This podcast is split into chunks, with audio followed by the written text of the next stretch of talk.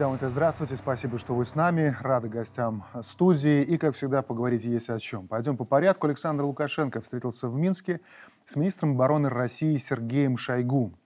Предположу, что многие в Варшаве и Брюсселе поперхнулись, когда увидели в новостных лентах это сообщение. Хотя Минск и Москва в последнее время не дают расслабляться, держат руку на пульсе. Итак, понедельник, Минск, Дворец независимости. Смотрим фрагмент. Я вам благодарен, что при всех сложностях вы э, здесь держите несколько тысяч российских военнослужащих.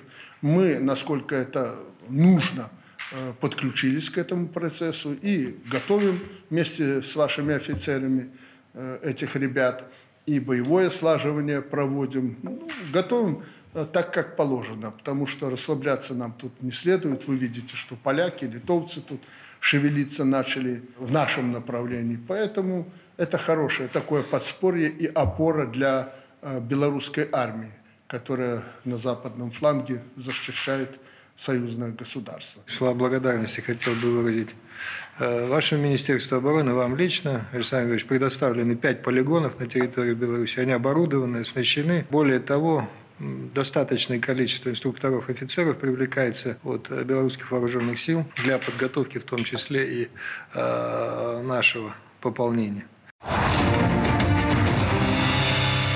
Александр, чем сильнее, тем э, крепче давление на нас. Получается так?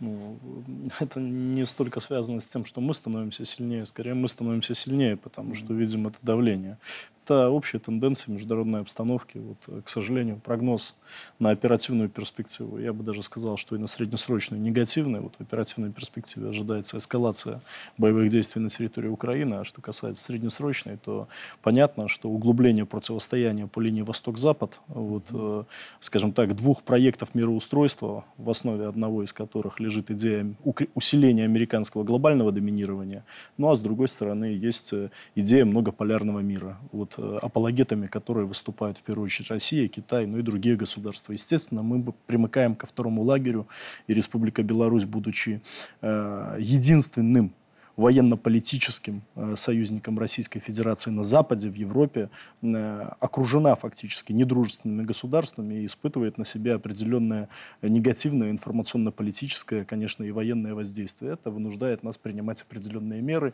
с учетом того, что ресурсы отдельно взятые Беларуси и Североатлантического альянса в целом, и Польши, например, в частности, они э, несопоставимы на самом деле. Мы нуждаемся в асимметричных ответах. Мы должны обращаться за содействием к нашим союзникам, к Российской Федерации, но при этом, конечно, не перекладывать на них э, э, ответственность за обеспечение, обеспечение нашей безопасности.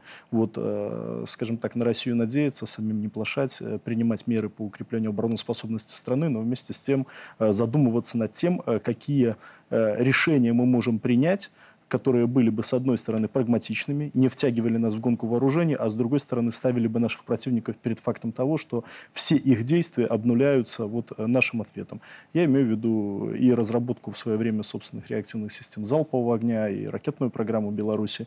Это если брать наш суверенный военно-промышленный комплекс. А если брать э, сотрудничество с Россией, это, конечно, передача комплексов С-400, значит, это передача на вооружение Беларуси операционно-тактического ракетного комплекса «Искандер» и э, те планы по размещению тактического ядерного оружия, ну вот, о которых, собственно говоря, э, договорились президенты двух государств. Ну и тем не менее, Россия сегодня это единственный наш самый главный гарант безопасности – Безусловно, но я обратил бы внимание на то, что у нас э, довольно активно развивается военно-техническое сотрудничество с Китайской Народной Республикой. Этот аспект всегда обсуждается на встречах президентов, э, э, скажем так, лидеров двух стран. Вот. Но Россия, конечно же, основной источник безопасности для Беларуси. Но я хотел бы отметить, что и наша страна выполняет качественно, надежно свои обязательства в области безопасности перед Российской Федерацией. И если вы обратили внимание на видеоряд, то э, министр обороны России Сергей Кужугетович Шойгу поблагодарил белорусского президента и за предоставленные возможности инфраструктурные полигоны для обучения э, российских мобилизованных, пополнения российских вооруженных сил, и за то, что наши инструкторы э, участвуют в этом процессе. Я слышал отзывы от российских коллег, скажем так, в погонах, вот, о том, что белорусы действительно добросовестно, качественно, и несмотря на то, что наша армия в боевых действиях не участвовала, слава богу, тем не менее тот уровень знаний, которыми обладают наши военные, он э, по-хорошему россиян впечатляет. Ну, и надо сказать, что мы действительно показали только фрагменты. Говорили, например, вот Николай Евгеньевич на такую тему, о гарантии безопасности, которую когда-то нам давали, когда в начале 90-х происходило большое ядерное разоружение, обещали, что все будет добро, но когда вывели э, ядерное оружие, тут же мы узнали, что такое экономические санкции, что такое политическое давление. Ну и вишенка на торте — это 20 год, который, к счастью, мы пережили. Но план на нас был совершенно другой.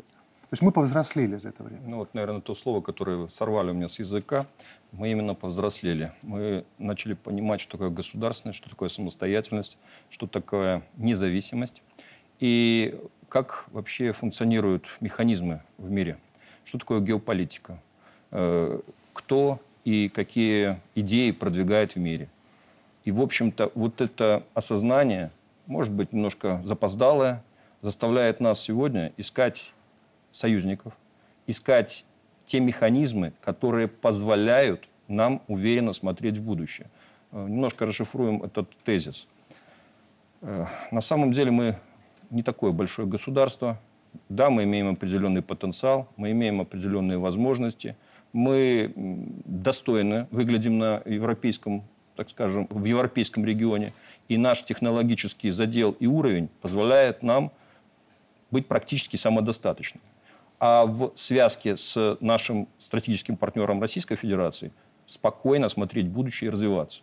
Но исходя из того, как сегодня э, развивается обстановка в мире, э, какие силы задействованы, и, в общем-то, нам в очередной раз не повезло, нашему поколению. Мы живем во времена перемен, чего китайцы никогда никому не советуют и рассматривают как самый худший вариант развития обстановки.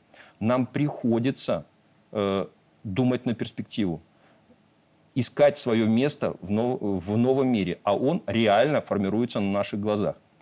И в этой ситуации именно военная составляющая вызывает э, определенную трудности и проблематичность. Почему?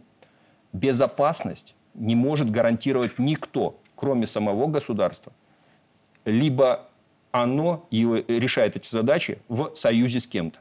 В нашем ситуации мы уже один раз обожглись, поверили посулам, посмотрели, э, посчитали, что обещания это вечны, обещания они э, позволяют нам развиваться, однако прошло чуть-чуть времени, и все, что есть, происходит. Нас пытаются просто уничтожить сегодня экономически. Завтра, если не сумеют вопрос решить экономически, могут применить военную силу.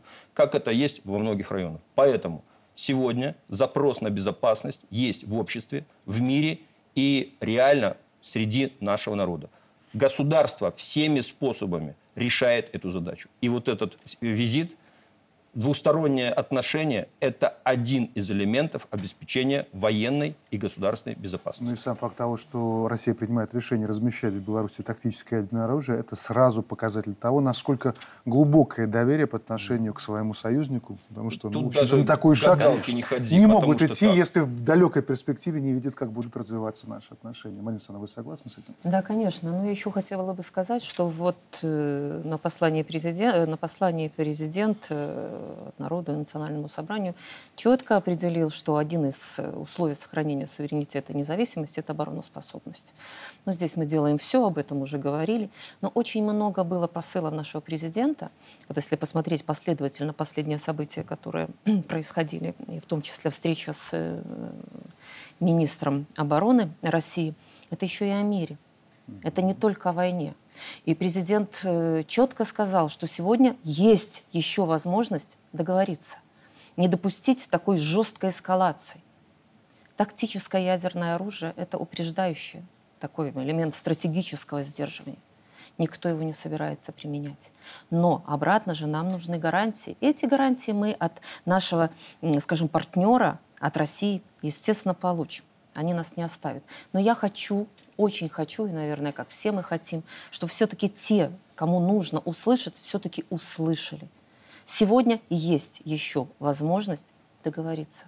Завтра эта эскалация может а быть. А вот интересно, как вы серьезной. на это посмотрите, услышали или нет. Вот сейчас действительно горячее время, мы видим теракты, мы видим провокации, а еще мы видим очень громкие заявления. Вот совсем недавно Владимир Зеленский сделал несколько таких заявлений в Варшаве. Мы, конечно, сегодня обсудим про этот проект Речи Посполитой, Конфедерации. Но сначала то, как он озаботился белорусской свободой. Я вот даже цитировать не буду, просто от первоисточника услышим, как Владимир Зеленский беспокоится о нашей с вами свободе. Пожалуйста. Когда мы свободны, это гарантия того, что свобода выстоит в Молдове, не оставит Грузию и придет. Обязательно придет в Беларусь. В Беларусь. ну вот когда подобные пожелания от президента, который угробил собственную страну, то ощущение, что он не желает, а проклинает. Разве нет? Безусловно так, потому что действительно, о какой свободе Украины говорит Зеленский, что свобода разрушать свою страну, свободу продвигать на ее территории, интересы англосаксов, да, чуждые им, значит, свобода воевать до последнего Украина, украинца, да, с братским mm-hmm. народом, вот это что ли свобода? Это, конечно же, ну, абсурд, абсурд, значит, и вот очередная такая вот завеса, если хотите, вуаль, когда они прикрываются идеями какой-то демократии, свободолюбия, значит, вот эти вот свои продвижения негативных, чужеродных фактически аспектов. И надо же помнить, э, кстати, о том, что, к сожалению, э, на сегодняшний день из Украины, по сути, сформирована антироссия, если так образно говорить. И эти корни формирования, создания с Укра... из Украины, вот это вот антитезы российском, э, Российской Федерации, российской цивилизации, они имеют достаточно глубокие корни. Можно начинать из 19 века, смотреть на эти идеи, как они реализовывались и продвигались. А сейчас они дошли до своего апогея, фактически, когда вот вооруженное столкновение значит, э, двух э, братских народов, и все это спровоцировано из океана, спровоцировано Все-таки у него ведь эта фраза была не случайна, она у него была прописана. Вот какую свободу, вот что за сигнал он отправляет – когда говорит о свободе белорусского народа, который обязательно, обязательно к нам придет. Ну, естественно, он хочет, чтобы Беларусь была втянута вот в это, значит, противостояние кровавое, значит, mm-hmm. любой ценой, значит, навязать вот эти псевдодемократические западные ценности нашему обществу, так, чтобы, значит, и мы начали рушить то, что мы имеем на сегодняшний день, чтобы в то же, Бела, та же самая Беларусь. А, кстати, ведь если бы, не дай бог, увенчались успехом событий 2020 года, к чему бы мы пришли? Мы бы тоже аналогично воевали бы до последнего среднего белоруса с нашими братьями-россиянами. Лукашенко ему отправляет, давай да, поговорим да, о мире. Да, спокойный Проходит посыл. короткий промежуток а времени, он, он говорит, свободу вам принесет. Он Но. объясняет следующее. Кавычках, разумеется. Даже не в свободу. Он говорит о том, что все ваши позывы, это нас не интересует. К вам придет свобода в лице уничтожения вашего государства. Вот и вся проблема. Да. И, к сожалению, у нас сегодня есть еще в нашем обществе есть те, кто эту лапшу никак с ушей не может а снять. почему так долго? Я бы, наверное, сказал, это что наивность или это, это не наивность. абсолютно Вот ожидание. это один из тех тезисов, который, э, в общем-то, сегодня является главным. Духовность, уничтожение духовности, уничтожение исторического историзма и навязывание собственного миропонимания. Оно э, осуществлялось десятилетиями. И э, мы, к сожалению, получили определенный слой общества, определенных людей, которые это восприняли. И воспринимают это как тезис последней инстанции. Их не надо сильно переубеждать. У них в голове сложилась такая парадигма. Ее надо просто поддерживать. В том числе. И не понимает, что она придет на кончиках штыков, это условно говоря, и э, на Обратите ракет. внимание, даже э, то, что иногда молодые люди говорят, меня не интересуют чужие проблемы, меня не интересует чужая жизнь. Я хочу жить сегодня и хорошо. А вот это слово это, «хорошо», но никого не Это интересует. чисто эгоистический посыл. Вот, вот как раз-таки это результат э, той политики, которая давно-давно на Западе проводится. Индивидуализация общества, уничтожение коллективизма. Фактически такие люди, с одной стороны, они э, преданы своим эгоистическим вот этим устремлениям, а с другой стороны живут одним днем. Они не видят последствия, к чему может привести тот либо иной шаг, что скрывается за этой красивой идеей свободы, либо красивой идеей ну, демократии. Не включают мозг. они тоже не пойдут, я, правда? Да, да. Я здесь добавлю, что э, в самом самом посыле-то и кроется главный обман. То есть хочется жить хорошо, но жить хорошо этот отдельно взятый индивидуум не будет. Потому что я вспоминаю 2014 год и Украину. Тогда э, мир облетела вот эта фотография девочки, вот это пример этого эгоистичного mm-hmm. индивидуума. Я не хочу в ТС, в Таможенный союз, я хочу кружевные трусики и в ЕС. То есть кружевные трусики без виз, э, путешествия по Европе обещали украинцам – что обещают сейчас? Прошло вот э, сколько? 9 лет. Сейчас обещают отсутствие исторических, политических и экономических границ с Польшей и воевать до последнего украинца. Вот так вот, э, значит, эта перемога то есть это вот Дольче Вита, сладкая жизнь в Евросоюзе, обернулась зрадой, войной до последнего украинца. Вот, э, собственно говоря, такие же цели преследуются и в отношении Беларуси, и они стратегические. Для чего Соединенным Штатам Америки нужен проект Междуморья? Он нужен США в первую очередь для того, чтобы взламывать Россию. Вот. Междуморье насколько полноценно на сегодняшний день без Беларуси? Ведь они не зря, когда вот этот Люблинский треугольник так называемый собирали, Польша, Литва, Украина, они на первые свои совещания даже таскали то ли вот э, э, из Вильнюса вот эту даму, то ли э, беглого э, директора Купаловского театра. Ну, потом на каком-то этапе они поняли, что это совершенно бессмысленно, потому что степень влияния этих персонажей и созданных вокруг них иммигрантских структур на процессы в белорусском обществе минимальна. А опасность утечки информации информации в силу того, что наши спецслужбы, понятно, работают по этим радикальным иммигрантским центрам, довольно велика. Вот. Но, тем не менее, этот треугольник, он должен был быть квадратом. Проект «Интермариум» между море, он обязательно включает Беларусь. В 2020 году мы сильно попортили им планы. Конечно, потому что если посмотреть на карту, вот военные коллеги знают, белорусский балкон, вот если посмотреть на карту, он нависает – и над Литвой, и над Польшей. Он не дает в полном смысле замкнуть кольцо окружения России с северо-запада. Вот наше военно-стратегическое значение. Поэтому, когда э, вот этот, э, значит, э, смехотворец Зеленский транслирует тезис о свободе, его устами говорит США – они говорят о том, что мы продолжим экспансию дальше Александр на вашу территорию. Почему тогда, я вот снова и снова задаю вопрос, почему так много еще в нашем обществе тех людей, которые не могут эту причинно-следственную ну, связь сопоставить? Во-первых, я бы не преувеличил не преувеличивал. Во-вторых, э, да, действительно, настроение определенное есть. Есть э, внутренняя, так сказать, фронта определенная, есть э, действительно инфантильные люди по-прежнему. Ну, это уже индивидуальные какие-то особенности морально-психологические, интеллектуальные, обиженные есть. Они всегда были, слушайте, ну, когда началась Великая Отечественная война, я напомню, понятно, что были обиженные советской властью и так далее, но я знаю, что многие люди, пострадавшие от советской власти, тем не менее, выполнили свой долг конечно, по отношению конечно. к родине. Вот. Ну а некоторые нет. Это предательство, это феномен предательства, который надо разбирать в отдельной передаче. Ну и второе. То есть надо понимать, что на наше общество, ну, помимо военного давления, вот помимо того, что мы видим, танки, хаймарсы, э, вертолеты, наращивание военных расходов, размещение группировок, создание командований вблизи наших границ, помимо того, что заметно, вот заметно милитаризация, то есть идут эти полчища, это мы видим.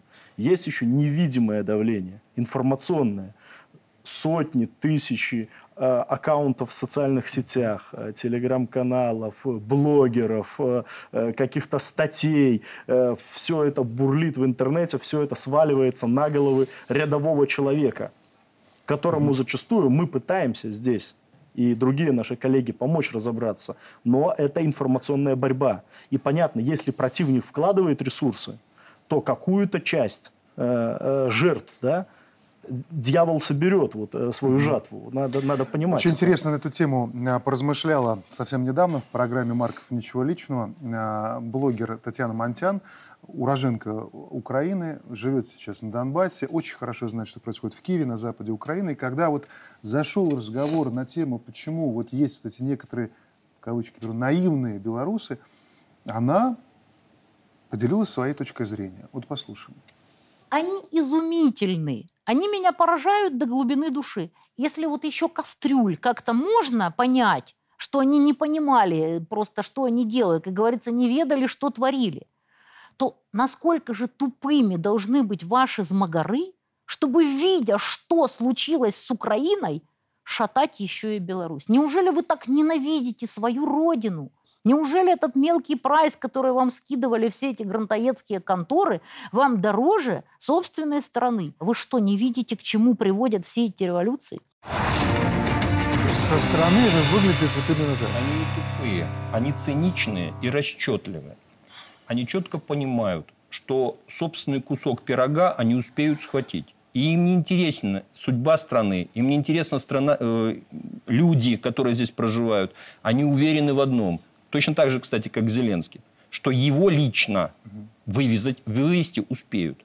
Таких будет один, десять, двадцать человек, но не больше. Только не хочет он видеть ни э, судьбу Каддафи, ни судьбу Хусейна. Он почему-то думает, что с ним будет как-то ну, по-другому. Ну, он другой национальности, вы знаете. И тут Менталитет немножко... у него уже да, другой. И, соответственно, он уже давно... Хотя не... там были политики гораздо более высокого он калибра. Он давно не, не житель Украины, даже не гражданин Украины. Он лицо мира, решающее задачи США и уверен, он лично уверен, что как из Афганистана первых лиц успели вывести, остальные падали с самолетов, да, его вывезут. Рукой. Видимо, да, да. такие гарантии, которые дали ему, его устраивают. Давайте тогда вот, да, да, да. Я бы вот э, еще что хотел добавить в этой связи, вот в развитие тезиса. Понимаете, вот мы говорим воевать до последнего украинца. Вообще эту мысль впервые высказал Борис Джонсон, экс-премьер-министр Великобритании. То есть он дал этот посыл, он заложил эту формулу. Но ее продолжают с завидной, э, скажем так, периодичностью повторять. Вот последний э, на эту тему обозначился экс-министр иностранных дел Украины Вадим Пристайко, нынешний посол Украины в Великобритании. Это к вопросу о мышлении элиты. Я внимательно посмотрел посмотрел, э, где находятся дети э, вот этого пристайка, который пообещал воевать до последнего украинца. Значит, один э, проживает в Вене, а местом рождения указывает город Сидней. Второй проживает в Левине, это королевство Бельгия. Оба ведут свои социальные сети на английском языке.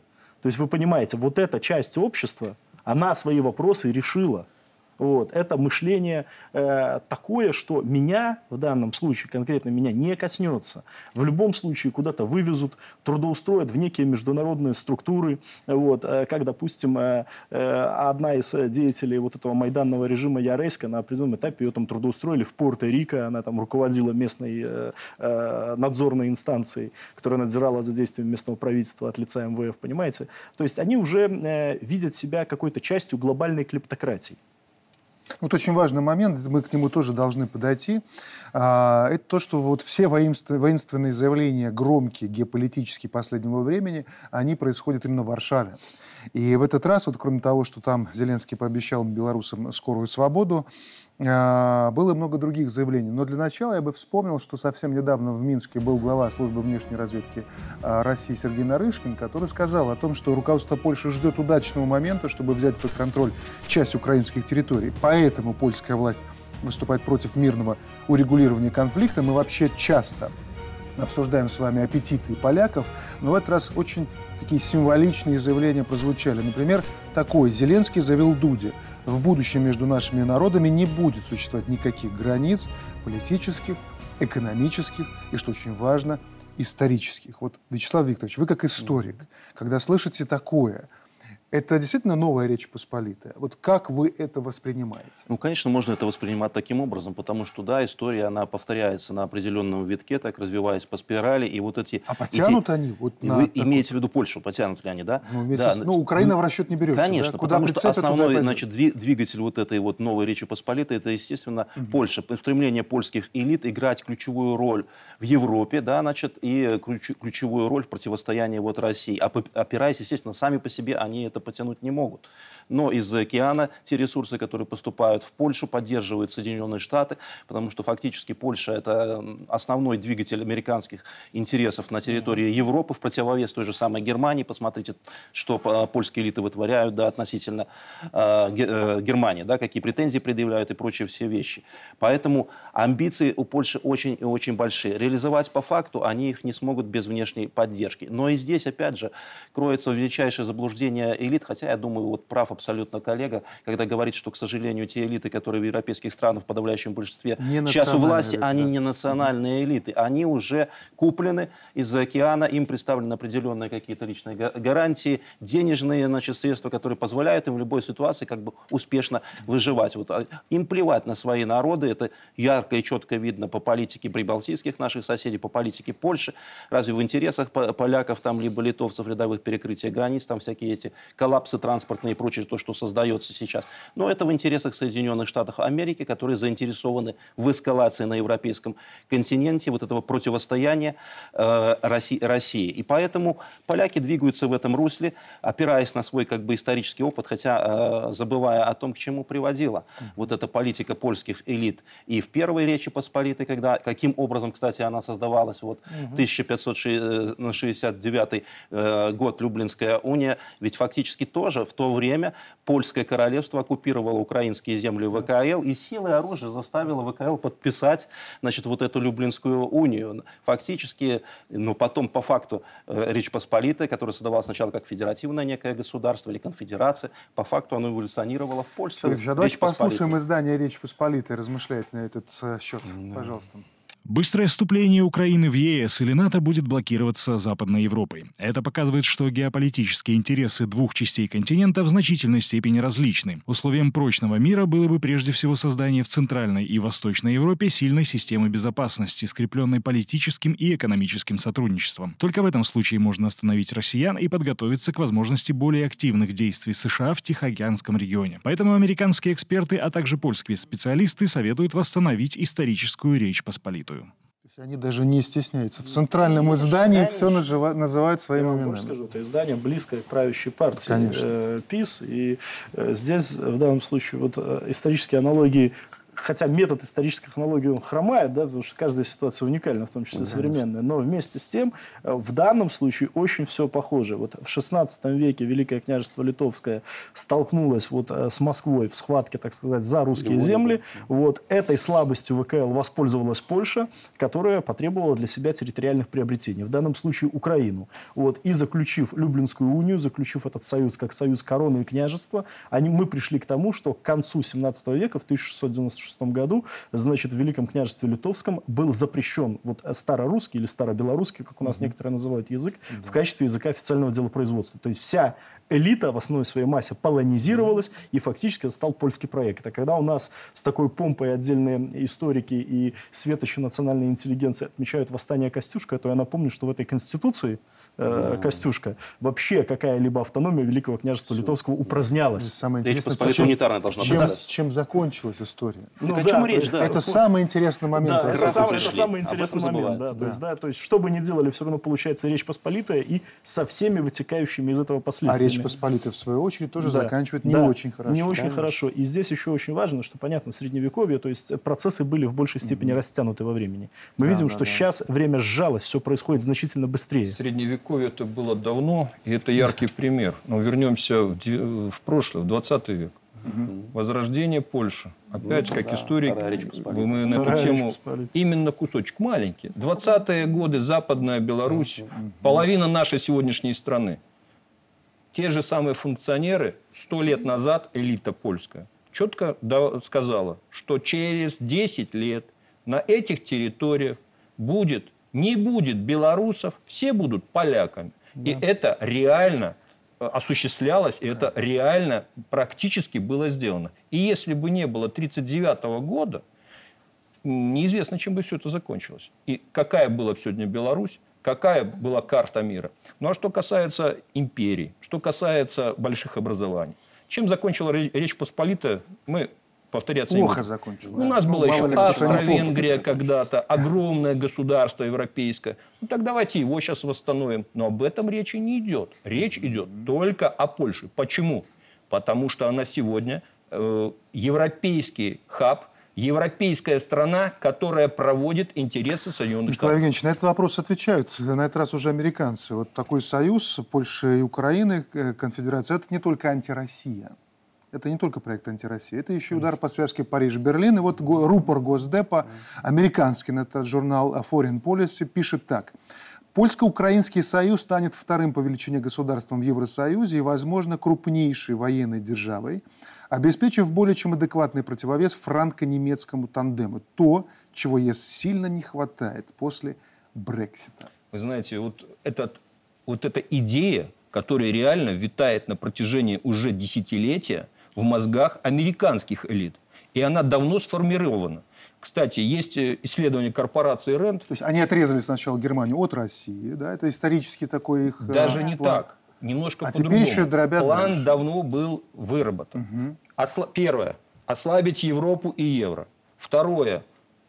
Каким образом это решить? Ослабить э, Францию, ослабить Германию. Сначала не получалось. Экономически и так далее за счет войны на Украине отрезали от энергоносителей дешевые то, чем всегда обеспечивалась Европа и ее развитие. И этим гордились немцы, отдать должное. Отрезали от э, не только энергоносителей, но и от всех э, других средств, э, так скажем, производства. Уголь, нефть, э, дальше железо, каменный, э, этот самый никель и редкоземельные металлы. Все это забралось. И теперь самое интересное, когда Германия сейчас не знает, куда деваться, появилась альтернатива – Польша. И она была прописана в качестве такой альтернативы 5-7 лет назад. Сегодня осуществляется этот план ослабления Германии, усиления Польши. За счет чего? Пять лет назад Трамп помешал? Говорят, черный да. лебедь, который да, не дал да, раньше. Да, да. Ну и наш 20-й год, опять же, да. Конечно. Тот вопрос касался и НАТО на тот момент, касался. В тот момент решался вопрос об э, улучшении отношений Беларуси с Европой. Вспомните, это как Конечно. раз этот период. И Трамп, который сказал, люди, хватит защищать Европу, хватит за нее платить. И это был большой, так скажем, mm-hmm. удар по европейской интеграции и возвышению Польши. И вот если бы не взрыв на северных потоках, это последняя точка, так скажем, уничтожения Германии, ее а Шольц, он долго будет притворяться мертвым? И говорит, я не при делах, и вообще идите мимо. Да. Ну, об этом мы уже говорили буквально совсем недавно. Макрон вообще понятно. Это Парень, представитель человек, элиты. Человек поехал так давить на Си Цзиньпина, что да. вернулся незаметно для себя, надавили на него, и он уже, сойдя, с, разумные вещи сойдя с трапа, отдохнув э, воздухом родной земли, которая пропахла кострами народного гнева, начинает да. говорить, что нет, на Тайвань не пойдем, Евросоюз там делать нечего. Да, ну, и, и из океана, из океана ответили. Может, тогда с да? Украиной разбирайтесь сами. Слушайте, ну, конечно, Замолчал. Макрон молодец. Просто вот это вот такое заявление. Вы знаете, если он был действительно политиком с большой буквы слова, наверное, это заявление произвело бы фурор. Угу. Просто ему щелкнули по носу и сказали, уважаемый Мануэль, потише. Ну, конечно, заявления его были громкие. Да, э, проблемы с Тайванем нас не интересуют. Скорее, давайте будем заниматься проблемами Европы. Но еще громкое заявление и от доллара. Давайте все-таки как-то да. абстрагируемся. Вы знаете, здорово было бы, если бы воплотилась э, в жизнь вот это вот посыл еще Шарля де Голля, mm-hmm. когда он говорил о большой Европе, да, в том числе и с Россией. Mm-hmm. Вот это было бы мощное соединение, да. Хотелось бы. Но, наверное, действительно над этим нужно работать. Э, не забывать, что, может быть, это возможно – Потому что нет, будет вот такие соединения, как, как Польша и да. Украина. А как Это вам версия о том, что вот э, главная мотивация Киева в том, чтобы входить в эту конфедерацию, заключается в том, чтобы воплотить свою давнюю мечту стать членами Европейского Союза и НАТО, что понятно, как отдельное государство, они не обойдут пятый пункт устава НАТО, но когда они попадут в какую-то структуру с ну, Польшей, частью ЕС да. и НАТО они таки станут. Оби, об, обусловить. По крайней мере, по крайней мере, э, ноги украинских солдат смогут могут ступить на украинскую землю Знаете, официально. Недавно смотрел... Польских э, солдат. И, и, и, натовских солдат. Недавно, Натовских, я, да. недавно смотрел интервью вот с известным украинским политологом э, Русланом Бортником. Угу. Мы задали вопрос, так все-таки Украина присоединится к ЕС? Он говорит, нет, но Украина скорее присоединяется к члену члену ЕС. Mm-hmm. Вот, Украина в данном случае присоединяется к члену, поэтому здесь э, вот э, говорить о том, что Евросоюз или НАТО, нет, конечно. Там длительная процедура ратификации. НАТО, в принципе, не может принимать mm-hmm. свой состав государства, имеющие нерешенные территориальные проблемы, а тем более вооруженный конфликт на То своей территории. Этот вариант исключен. Однозначно. Даже в конфедерации нет, в Речи это, Посполитой. Конечно, нет. Это а будет... если Украина перестает быть э, суверенным государством в рамках этого, этой Понимаете, конфедерации? эти территориальные приобретения в том числе должны будут в этом случае акцептировать финансировать иные члены Европейского Союза. Закрыли может Там ни, ни, ничего, ничего не получится. Это, это все может быть досужие какие-то, знаете, рассуждения. Тут, тут еще есть один, один аспект, на который я хотел бы обратить внимание. Ведь, по сути, это то, что э, заявил, заявил Зеленский, это может являться еще и не тем, что приглашение напрямую для Польши вступить в военный конфликт. Да, у нас не будет границ, пожалуйста, давайте присоединяйтесь. И это тоже соответствует, в принципе, стратегии англосаксов. Вот то, о чем мы сейчас рассуждали, это древняя стратегия «разделяй и властвуй». Сильная Европа Соединенным Штатам Великобритании не нужна. Надо, чтобы она была слабой, поэтому два центра силы. Противовес старой Европе, новая во главе с Польшей формируется и все прочее.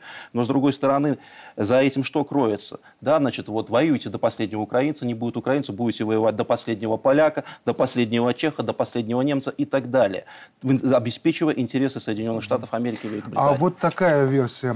Бывший командующий сухопутными войсками Польши генерал Скшипчик, он, конечно, любитель делать громкие заявления, но тем не менее, бывших генералов не бывает, сказал, что визит Зеленского в Польшу – это уже первый этап подготовки к мирным переговорам. дезинформирует, играет в какую-то... Кого с кем? Да, да, Вопрос да. сразу. Кого? Да. Если Польша с Украиной, то, может быть, договор о вступлении э, Украины в состав Польши. Mm. А все остальное 10 раз подумал. Вот сейчас полетел э, Сикорский, не, кто там, э, премьер-министр Польши полетел Моровецкий, Моровецкий, Моровецкий да. в Соединенные Штаты. Вот здесь сейчас будут разбираться, что делать дальше. И получать инструкции, как должно дальше развиваться событие э, в Европе. И что делать дальше с Украиной. На мой взгляд, вот там больше будет вопросов, чем вот этот визит, э, так скажем, ну, не будем называть комика, пред, э, руководителя Украины в Польшу. Но реально посмотрите, что происходит. Сдается суверенитет страны. Страны, которая по потенциалу никоим да. образом не меньше, чем Польша. Сравните Польшу и Украину пять лет назад. Конечно. Хотя бы пять лет назад. Никоим образом это сопоставимые друг с другом государства. И Украина имеет больший потенциал. А сегодня страна ищет себе, так скажем, э, хозяина. Где такое видано? Страну просто тупо продают. Или, точнее так, за нее решают, что с ней будет дальше. И решает не Украина, а решает Соединенные Штаты ну и Польша, которая хочет э, вдруг стать э, на место Германии по европейскому Там как бы это геополитическая такая стратегия, топи рядом находящегося, чтобы на его фоне выглядеть сильнее. Вот если стратегически посмотрим на эти вещи, значит, США стремится притопить Европейский Союз, чтобы привязать его к себе, ну а Польша, соответственно, Украину. То есть все это происходит за счет углубления вот воронки э, э, э, этой войны. Вот. Ну и, конечно же, касаемо заявления Шипчика. То есть я первоначально вообще это рассматривал вот как дезинформацию в преддверии переговоров. Он пытался ввести в заблуждение широкую аудиторию на предмет истинных целей. Но потом, когда я обратил внимание на то, что истинные цели-то никто и не скрывает, создалось впечатление, что, возможно, это некий сигнал о том, что мы готовы поделить Украину с Россией. Вот. И в России, к сожалению, иногда есть люди, которые подхватывают вот эти враждебные посылы. Я категорически против того, чтобы часть нашей восточнославянской православной русской цивилизации с кем-то там делить. Вот ни в коем случае нельзя соглашаться на эти э, лживые сделки. Потому что, укрепившись за счет Украины, вот, э, э, скажем так, это агрессивное Э, образование, инструмент взлома безопасности России и безопасности Беларуси станет еще злее, сильнее, увереннее в своих силах. То есть не надо в данном случае, скажем так, на эти вот забросы каким-то образом реагировать. Короткая реклама, после чего еще одна очень важная тема. Тот православный кризис, духовный кризис, который переживает сейчас такая близкая, а, такой близкий украинский народ. Теперь нужно говорить так. Оставайтесь с нами. Мы продолжаем разгар Страстной недели. Особенно остро воспринимается то, что переживает сегодня Украинская Православная Церковь. Из свежего в Киеве запретили на Пасху богослужения в храмах. Ну и, конечно, отвратительные сцены беснующих у стен Киева-Печерской лавры мы уже показывали. Вот Тернополь. Верующие Украинской Православной Церкви идут в храм под крики «Чемодан, вокзал России» и «Ганьба». Ганьба! Ганьба! Ганьба! Ганьба! Ганьба! Ганьба! Ганьба! Ну а тем временем а, в Киево-Печерской лавре замироточила икона святого Феодосия Печерского. Из глаз святого потекли слезы красноватого оттенка, публикуют фото прихожане. Марина Александровна, вот что все это? Ну, вроде ж нормальные люди были. Что это происходит с ними? Есть какой-то мировой сатанизм. Ну, понятно, что переформатировали мозги, теперь пытаются переформатировать души. Но ну, тут даже не столько про веру в Бога, сколько просто про технологии, про какие-то политические сценарии. Я просто в этом убеждена, потому что, в принципе, из Вашингтона всегда поступали такие сигналы. Вначале надо победить коммунизм, с чем они, в принципе, справились здесь, вот на территории вот наших государств, а потом взяться за православие. Потому что православие — это, ну, вот этот русский дух это то, что русское еще осталось на Украине. И, конечно, любыми способами им надо это православие убрать. Это вот напоминание о русском мире. Я говорю русский мир в широком смысле этого слова, не в узком. И, видите, создается, по, по сути, оппозиционная церковь. Ну, оппозиция, да, э, раскольническая. Вот, но это же люди, это вера. И очень трудно, понимаете, из сердца эту веру а, просто вырвать. И меня вот сейчас вот эта картинка в Тернополе, вы посмотрите, mm-hmm. кто кричит, кричит вот это, дети, дети, молодежь. против своих мам, бабушек. Вот они поднимают такой ор. Их так воспитали. К большому сожалению, на что и нам нужно обратить внимание. Когда человек живет с верой в душе, у него и его страны есть будущее. Когда нету веры, но это уже сатанизм, это бес. Поэтому вот, мое такое мнение. Конечно, это закономерное явление в свете этого проекта «Украина – это антироссия», когда необходимо вот все объединяющие какие-то скрепы между тремя восточнославянскими братскими народами разрушить и окончательно оторвать. И правильно абсолютно отмечено, что ставка делается прежде всего на молодежь. Так всегда и везде в любой исторический период именно молодежь воспринимает легко какие-то радикальные идеи, а там вот информационное давление и про социальные сети. И не надо забывать о том, что и в школах, да, по каким учебникам учились фактически в Украине сначала Э, развала Советского Союза. Ведь этот процесс длительный. Началось. Конечно, не вчера, не вчера даже там. Официальный представитель Госдепа Нет Прайс, когда накануне журналисты спросили, так а что там происходит с Украинской Православной Церковью, с верующими людьми на Украине, сказал, не знаю, что происходит с ними. И это, конечно, забавно звучит. Мы знаем, что Госдеп – это та организация, которая всюду сует свой нос, ему до всего и сделано. Но здесь, когда они кашу явно заварили, или, по крайней мере, имеют к этому непосредственное отношение, ну, они говорят о том, что мы ни при чем. К чему эта игра в, в дурака? Они хотят сделать вид, что из глубин украинского народа родилось э, вот это отношение к православной ну, церкви. естественно. И, и в этом плане, и в контексте того, когда э, речь идет о неких э, возможностях компромиссного урегулирования украинского конфликта, государственная администрация США делает значит, такой наивный, наивно-придурковатый вид и заявляет о том, что, вы знаете, nothing about Ukraine without Ukraine. Mm-hmm. То есть только вот э, в Киеве могут э, решить этот конфликт.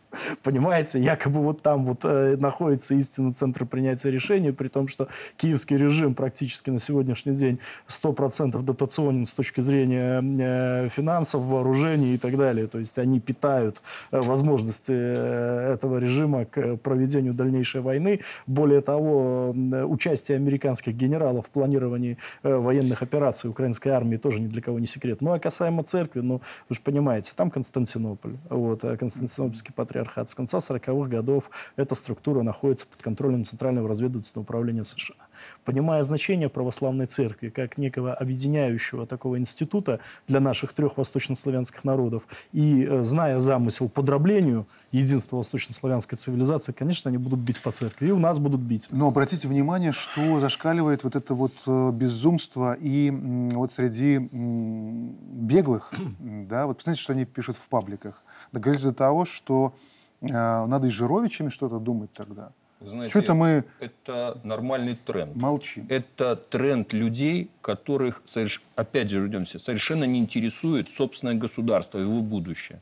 Души людей и их, э, скажем, миропонимание. Для чего это? А вот посмотрите, на Украине есть. А давайте это привнесем к нам. А вдруг станет лучше? но только куда лучше. Это ну, Ведь, ну, как свобода от Зеленского. Да, да, вот это, понимаете, э, свобода, она уже переходит все границы. Но есть опять же, окна Авертона, о которых мы говорили. Вот такие события были невозможны, опять же, 5 лет назад, 10 лет назад. Когда Томас получила э, Украинская церковь? Mm-hmm. Совсем недавно. Но обратите внимание, это шаги пути, которые прописан, реализации плана.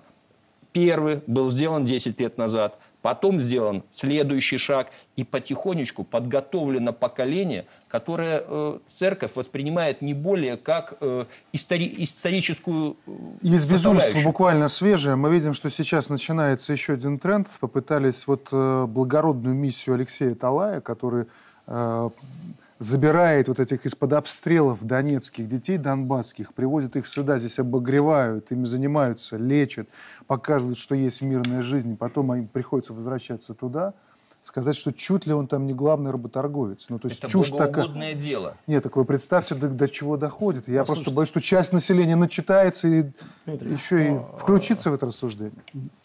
Вот, э, честно сказать, бросить камень в Алексея Талая, абсолютно. мне кажется, может решиться только последний, э, скажем так, Латушка. негодяй, абсолютно дрянной человек. Да. Это Павел Павлович Латушка, человек, который деградировал как личность еще будучи в Беларуси. И я бы хотел бы здесь вот еще на чем остановиться. Все-таки, уважаемые коллеги, насколько глубоко нами была проведена работа над ошибками, чтобы впредь такие латушки у нас не достигали высокого положения на государственной службе. Потому что зачастую, вот, бывая в регионах, общаясь в трудовых коллективах с людьми, я вижу обиду на тех или иных руководителей или чиновников которые там самодурствуют, вот, а все это переносится на государство, государственную власть и, и конкретно на президента. Вот понимаете, у нас в сфере культуры долгое время вот э, таким самодуром, и не только в сфере культуры, в дипломатии, лицом нашего государства был вот этот подонок Латушка, который сейчас э, пытается обвинить э, паралимпийца, человека с ограниченными возможностями, но с большим сердцем в том, что он а, организовал проект по оздоровлению детей Донбасса в Беларуси. И тысячи этих деток получили здесь возможность действительно э, соприкоснуться с мирной, нормальной жизнью. Я видел этих детей. Это возможно вот в их э, жизни. Я, конечно, надеюсь, что это будет не так. Впереди еще много самых счастливых моментов. Но на сегодняшний день это может быть самые счастливые минуты пребывания Знаете, я бы здесь. еще провел эту параллель сразу же между этими событиями. Первое – это сегодняшнее заявление насчет нашего паралимпийца. Угу. И совсем недавнее решение суда европейского насчет э, Владимира Владимировича Путина. Обратите внимание, просто нашего президента пока зацепить не за что. Он все выполняет в соответствии, он просто помогает людям со, со всем государством. А есть реальное лицо, которое решает эти задачи в интересах Беларуси, помогает детям, помогает э, их родителям. И самое главное, все это делается бескорыстно, все это делается в масштабах проектов, реализуемых народом, который объединяет, который развивает э, идею объединительную, духовную, то, против чего борется все это отребье сегодняшнее. И вот эти, э, это вещи одной цепи, или звенья одной цепи. То, что происходит в Украине, сатанизм, уничтожение церкви, уничтожение духовности. Давайте-ка этот тренд перенесем на территорию Украины. Попробуем, как это будет. Как э, себя поведет руководство страны, как народ к этому отнесется. То есть это пробный шар в наш огород. И если мы это своевременно не э, ответим, если мы это не остановим, то и вот это черные силы придут и к нам. А как нам ответить? Вот как общество должно на это отреагировать, чтобы они, скажем так, проводя вот это анкетирование, как э, проглотили, не проглотили, поняли, так, вот эту тему больше не трогаем. А вот здесь, наверное, есть и роль партии какая-то, которая должна появиться, организаций. общественных организаций. Вот здесь не только заниматься сам, самым пиаром в какой-то мере. То есть белорусы не должны проглатывать, они Нельзя. должны проговаривать Мы свою сегодня позицию. не должны. Мы должны сказать, в вот информационной это сфере однозначно проводить наступательную политику. Мы слишком много лет проглатывали всякую mm-hmm. всячину и не думали о том, как это повлияет на наше общество. В это время зашло. Нам пора идти вперед. Не угу. только проговаривать, но и становиться рядом с Алексеем Талаем. В принципе, что мы Конечно. сейчас и делаем. И общественное объединение многие, те же и партии. Мы тоже помогаем материально вещи какие-то для этих ребят собираем, приезжаем к ним на встречи. Вот стоять и показывать, что вот белорусский народ рядом с Талаем и рядом Дмитрий, с этим добрым я, делом. Я вам больше да. скажу. Нашим ответом, я просто это знаю, угу. будет следующее. Больше будет детей Донбасса здесь. Да, Больше. Пусть пишет, знаете, куда? Тогда в этот прекрасно. Международный уголовный суд в Лигу сексуальных реформ. Может быть, там помогут, да, там в клуб анонимных алкоголиков. Ему давно пора обратиться. Вот, там, не знаю, печень лечить. Пусть что хочет делает. Нашим ответом будет просто больше добра, больше миролюбия, больше поддержки и Донбассу, Талаю и всем другим людям, которые э, стоят вот на страже этого проекта и которые демонстрируют открытость Беларуси по отношению ну, к тем наверное, пострадавшим еще информационный холдинг, о котором идет речь сейчас союзного государства, он должен да, появиться. Должен и одна из задач будет его продвижение идей наших, продвижение нашей духовности и самое главное, защита наших идеалов. Вот эта составляющая должна быть положена в основу функционирования этой организации. И со всех площадок мы должны говорить, не стесняться этого, что завтра нам кто-то закроет выезд в какую-то страну, завтра нам не дадут какие-то блага, нам ничего не дадут. Мы все должны делать собственными руками и рассчитывать на собственные силы и на своих союзников. И очень важно видеть вот эту вот, по сути, сатанинскую политику, когда черное объявляется белым, а белое, наоборот, объявляется черным. Это чистый сатанизм. И вот те, те заявления, которые делают наши беглые, с моей точки зрения, это просто отрабатывание. Отрабатывание либо зарабатывание денег. Они показывают свою активность, чтобы за их поддержали заокеанские значит, хозяева. А вот давайте эту тему и продолжим. А, я не могу обойти стороной сегодня очень важную дату, 12 апреля. Почему? Потому что она отвлекает нас вот от того, во что мы погружены невольно. Потому что у этой даты, ну, куда ни посмотри, ну, у нее все прекрасно. Позитив. Прошлое. Прекрасно, да. А, Королев, Гагарин, Климук, сегодня вот Новицкий. Мы смогли в 90-е, когда разрушалась страна, не разрушить не разрушить школу. И сегодня мы видим, что это позволяет нам смотреть в будущее. Кроме того, надо ведь понимать, что в одиночку космос не поднимешь. Это весь мир должен идти в этом направлении, но сегодня он погряз там в купле-продаже, в других вопросах и не смотрит на звезды так, как должен смотреть мир в 21 веке. И параллельно очень важно в эту же копилку, посмотрите, как хватанули за стоп-кран Илон Маск и товарищи, чтобы не обновлять до следующего поколения нейросети чат GPT, потому что чему мы научим искусственный интеллект с нынешним нашим интеллектом и с нынешней нашей моралью – нам надо задуматься о том, что происходит, что требует от нас, кроме вот, вот этих сиюминутных задач, наше время, Вячеслав Викторович. Ну, надо видеть то великое, то, что у нас есть в нашей стране. Да, действительно, на сегодняшний день Беларусь является космической державой. Вы абсолютно правильно отметили, благодаря тому, что мы не пошли на поводу значит, у идеи Запада, не развалили свою науку, свою школу. Значит, у нас мощная Национальная академия наук Беларуси, по сути, корпорация производственная, да, которая, благодаря которой, э, усилиям которой мы получили и свои спутники, естественно, да, значит, и сейчас осваивается космическое пространство Беларуси, готовится вот космонавт, женщина белорусская. Это огромный позитивный посыл вот за, за всем этим черным негативом, который пытаются нам бросить, нам надо видеть то позитивное, что у нас в стране достигнуто. А самый важный, конечно, э, посыл – это то, что только сохраняя мир и созидательную направленность нашего общества, кстати, вот год мира и созидания, да, не да, просто да, так, да. мы можем идти и развиваться дальше успешно, покорять вот эти космические вершины, и причем мы открыты к сотрудничеству с любыми, значит, на, э, значит и странами, и государствами, и людьми, которые на основе взаимоуважения и взаимного уважения интересов, а не на основе навязывания кому-то своей точки зрения, что, к сожалению, в современном мире превалирует. Спасибо. Сегодня же на самом деле не только День космонавтики, но еще и международный праздник – международный день, который, в общем-то, отмечают полет первого человека в космос, да, в знаменование вот открытия этой новой космической эры. Вы вспомните, как тогда весь мир радовался, что 12 апреля 1961 года Гагарин прилетел в космос. Радовался Советский Союз. Кстати, вместе и белорусы, и украинцы, и русские, да, и казахи, и грузины. Это было наше достижение.